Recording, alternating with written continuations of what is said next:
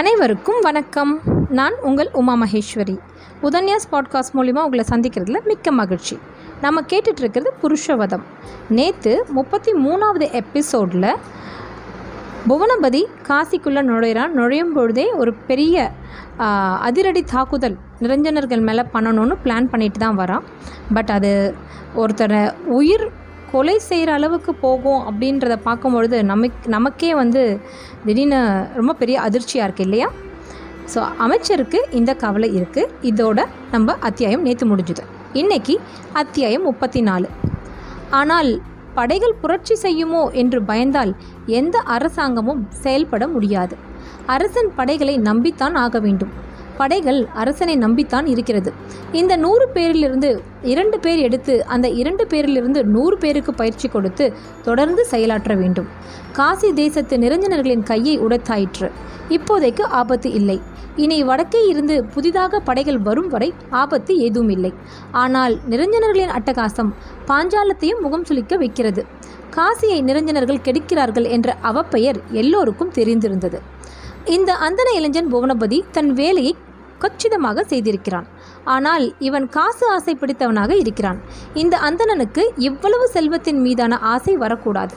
கெட்டிக்காரனாக இருப்பவனிடம் காசு தங்கிவிடும். சுழலாது. இவன் படித்துறை கட்ட காசு கேட்கிறான்.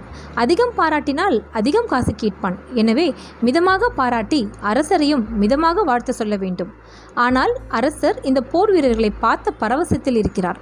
நாம் பேசுவது காதில் விழாமல் சொல்ல சொல்ல அதிகம் பாராட்டுவார். அமைச்சர் எழுந்து நின்று வீரர்களை பாராட்டி புவனபதிக்கு மாலை அணிவித்தார். சால்வை போர்த்தினார். அரசனின் அந்தரங்க ஊழியன் என்கிற கௌரவத்தை அவன் தோள்களில் மாட்டினார். மிக்க மகிழ்ச்சி. சன்மானத்தையும் தருவதற்கு ஏற்பாடு செய்யுங்கள். புவனபதி மந்திரியிடம் அடிக்குரலில் பேசினான். பெரிய சன்மானம். சபையில் தர வேண்டாம் என்று பார்க்கிறேன். மந்திரியும் அடிக்குரலில் பேசினார். சரி எப்பொழுது தருவதாக உத்தேசம்? என்றான் அவன்.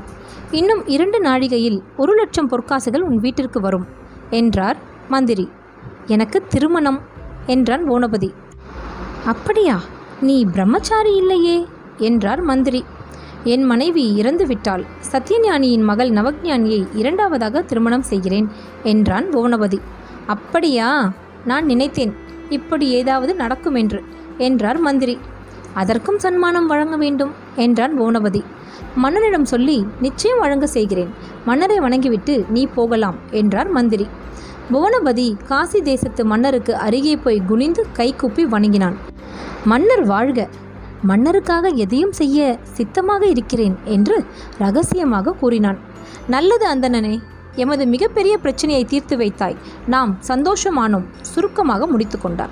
அந்த படை வெளியே நகர்ந்தது.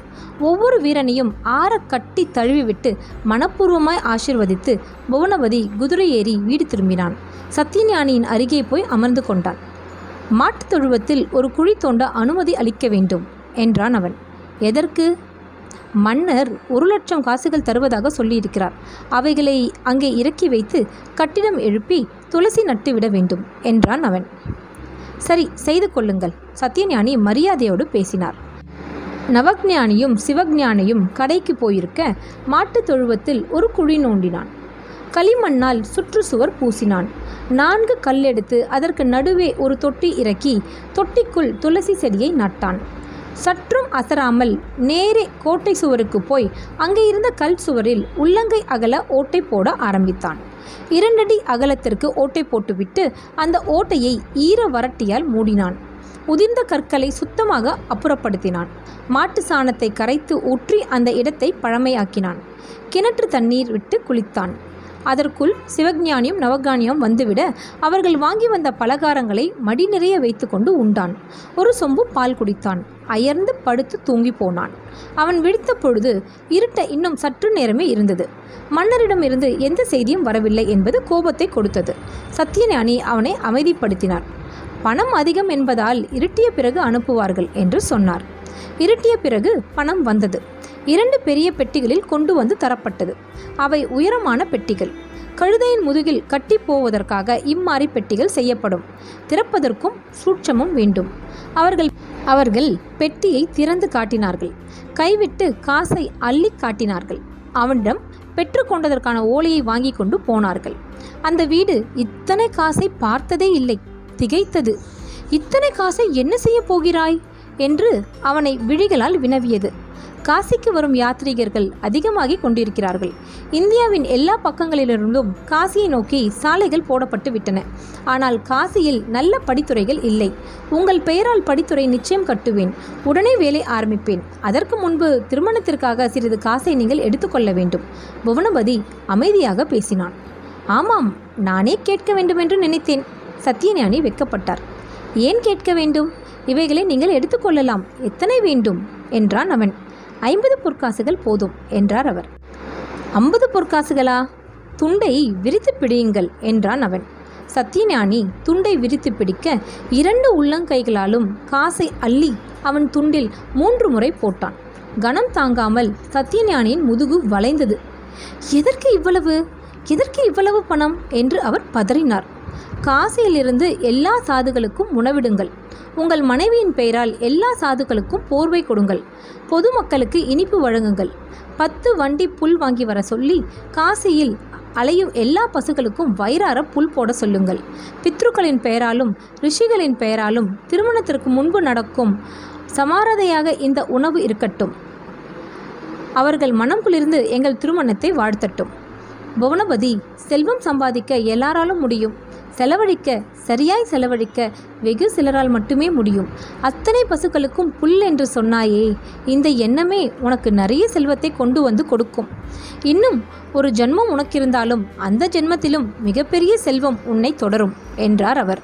அவன் மாட்டுத் தொழுவத்திலும் சுவர் பொந்திலும் நாணயங்களை பதுக்கி வைத்தான். தோட்டல் தோட்டத்திலிருந்து சரளை கற்களை கொண்டு வந்து பெட்டிகளில் போட்டு பூட்டி வைத்தான். தனக்கு கொடுக்கப்பட்ட காசில் ஒரு கை அள்ளி கொண்டு போய் சத்யஞானி கடைத்தெருவில் உட்கார்ந்து கொண்டு வியாபாரிகளிடம் திருமணம் நடக்கும் விஷயத்தை சொல்லி தேதி தெரிவித்து தானியங்களுக்கும் அலங்காரங்களுக்கும் வாத்தியங்களுக்கும் காசு கொடுத்தார். வேத உறுப்பினர்களுக்கு நாள் சொல்லி தவறாமல் வருமாறு முன்பணம் கொடுத்து வேண்டிக் கொண்டார். இடையர்களை அழைத்து அன்று துவங்கி திருமண நாள் வரை காசியில் அலையும் பசுக்களுக்கு இரண்டு வேளை புல் போட வேண்டினார். நெய்யுக்கும் பாலேடுகளுக்கும் தானமாய் தர வேண்டி பசுக்களுக்கும் காசு கொடுத்தார் எல்லா கோயில்களிலும் தீபமேற்ற சொன்னார். திருமணத்தன்று இரவு கங்கையில் ஆயிரம் நெய் தீபம் போடுவதற்காகவும் பொற்காசுகள் வழங்கினார். அவர் காசு கொடுத்து பணிவோடு கேட்டுக்கொண்டது எல்லோரையும் சந்தோஷப்படுத்தியது. ஆனால் நிரஞ்சனர்கள் கோபப்பட்டார்கள். சத்தியஞானியை குத்தி கொள்ள வேண்டுமென்று சில நிரஞ்சனர்கள் ஆத்திரப்பட்டார்கள்.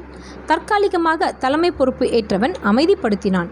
சத்தியஞானியின் வீட்டின் எதிர்ப்பக்கம் உள்ள கோட்டை சுவரில் ஏறி நின்று தெருவை உற்று பார்த்தான். கோட்டையில் மீதுள்ள ஒரு கல்லை அசைத்து பார்த்தான். கல் அசைந்தது. தள்ளினான். கீழே விழுந்தது. அடுத்த கல்லை அசைத்தான். அதுவும் அசைந்தது. முகமலர்ச்சியுடன் சுவர் விட்டு கீழே இறங்கினான். நிரஞ்சனர்களின் தற்கால தலைவன் ரகசிய கூட்டம் போட்டான். நமக்கு எதிரி சத்தியஞானி அல்ல புவனபதி. அவனை போராடி கொல்ல முடியாது. வஞ்சகமாகத்தான் கொல்ல முடியும். அவனுக்கு இடம் கொடுத்த சத்தியஞானியும் நாம் பழி தீர்க்க வேண்டும். புவனபதியின் மீது தாக்குதலை அவன் திருமணத்திற்கு மறுநாள் வைத்துக் கொள்வோம். புவனபதியையும் கொன்று சத்தியஞானியின் மகளை விதவையாக்குவதே என் குறிக்கோள். அப்பொழுதுதான் நாம் பட்ட காயம் சிறிதாவது ஆறும். அன்றிரவே புவனபதியின் படையையும் தாக்கிவிட வேண்டும். ஏனெனில் திருமணத்தில் வயிறு முட்ட குடிப்பது நமது வீரர்களின் பழக்கம். அதை பயன்படுத்தி கொள்ள வேண்டும். இது நடக்கும் வரை வலது கையில் சாப்பிடுவது இல்லை என்று பிரதிஜை செய்து கொள்வோம் என்றான் அவன். அவர்கள் சத்தியம் செய்து கொண்டார்கள். இத்துடன் இந்த அத்தியாயம் முப்பத்தி நாலு முடிவடைகிறது. என்ன மாதிரிலாம் சத்தியம் செய்கிறாங்க பாருங்கள் ரைட் ஹேண்டில் சாப்பிட மாட்டாங்களாம். ம் இன்னும் என்னென்னலாம் நடக்க போதோ பொறுத்திருந்து பார்க்கலாம். நன்றி வணக்கம்.